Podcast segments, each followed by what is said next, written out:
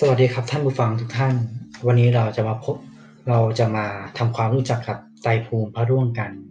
ความเป็นมาประวัติ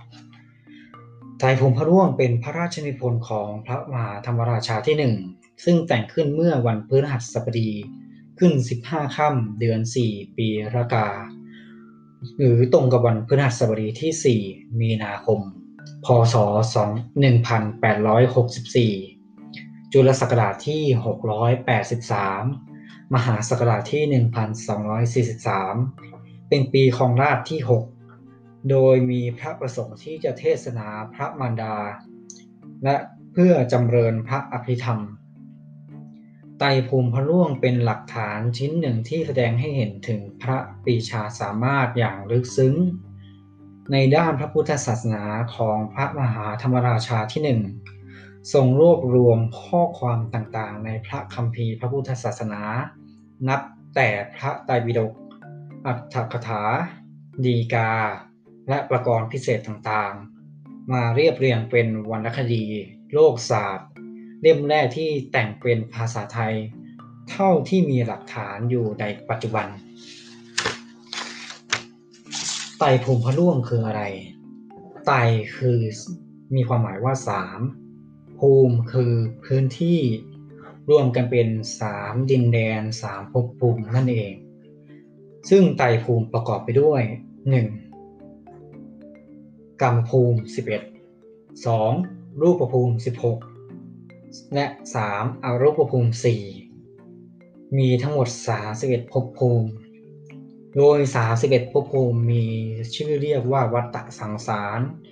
คือการเวียนว่าย ตายเกิดด้วยอำนาจกิเลสกรรม วิบาก กรรมคืออะไร กรรมก็คือการกระทำส่วนวิบากก็คือผลแห่งการกระทำนั่นเอง 1. กรรมภูมิสิบเอ็ดประกอบไปด้วยนิริยภูมิ ดินแดนแห่งสัตว์นรก 2. เปตภูมิ ดินแดนแห่งเปรต 3. อสูรกายภูมิดินแดนแห่งอสูรกาย 4. ดิรัจฉานภูมิ ดินแดนแห่งสัตว์เดรัจฉาน ที่กล่าวมาข้างต้นสี่ภพภูมินี้คืออบายภูมิหรือจตุระบายจตุบวกอบาย ก็คือดินแดนแห่งความไม่สบายทั้งสี่นั่นเอง 2. รูปภูมิ16 หรือเรียกว่าโสรภูมิ จะมีชั้นพรมที่สำคัญทางทางวรรณคดีในรุ่นหลังๆที่ปรากฏให้เห็น คือชั้นพรมปัญจสุทาวาสซึ่งมีแต่เพศชายเท่านั้น ประกอบไปด้วยอวิหาภูมิ อับตตปาภูมิ สุทัศสาภูมิ สุทัศภูมิ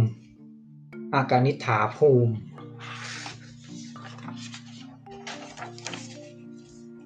3. รูปประพรม4ประกอบไปด้วย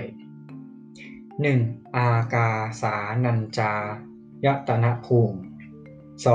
2. วิสัญญายัญจายตนะภูมิ 3. อากัน